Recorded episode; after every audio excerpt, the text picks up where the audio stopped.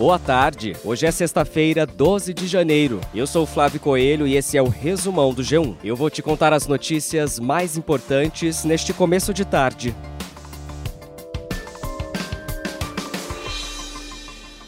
A polícia confirmou a morte dos quatro ocupantes do helicóptero que desapareceu no litoral de São Paulo no dia 31 de dezembro do ano passado. A aeronave foi encontrada no final da manhã desta sexta-feira em uma área de mata em Paraibuna, na região do Vale do Paraíba. No helicóptero estavam o piloto Cassiano Teodoro, de 44 anos, os passageiros Luciana Rodzevics, de 45 anos, a filha dela, Letícia Rodzevics, de 20 anos, e um amigo delas, Rafael Torres, de 41 anos. No final final da manhã desta segunda, um grupo de resgate desceu de rapel na área do acidente. Na véspera do ano novo, as duas mulheres aceitaram o convite do amigo Rafael para fazer um passeio bate-volta em Ilhabela.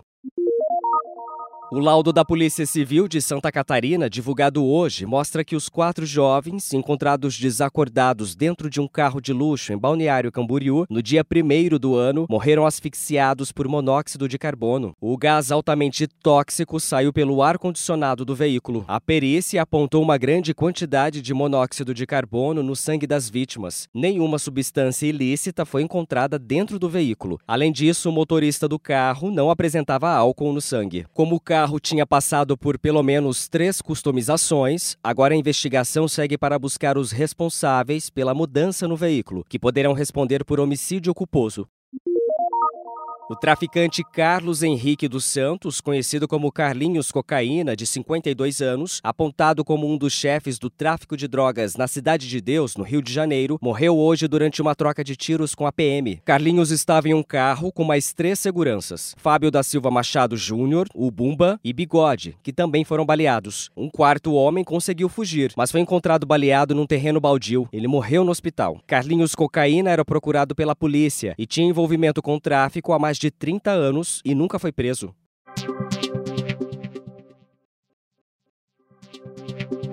Cinco ônibus escolares foram incendiados na madrugada de hoje em Vespasiano, na região metropolitana de Belo Horizonte. Moradores disseram à polícia que ouviram barulhos de explosão e sentiram cheiro de fumaça. A prefeitura da cidade disse que os alunos não serão prejudicados, porque a cooperativa está providenciando novos veículos. O incêndio está sendo investigado. Mais de mil vagas de emprego temporário para o Carnaval 2024 foram abertas pela Prefeitura de São Paulo. As oportunidades são para atuar na fiscalização do comércio ambulante da cidade entre os dias 2 e 18 de fevereiro. O valor da diária é de 120 reais. Os trabalhadores terão vale alimentação de 30 reais e vale transporte ida e volta. O pagamento será feito via Pix. A inscrição precisa ser feita no portal do Centro de Apoio ao Trabalho e Empreendedorismo, o CAT.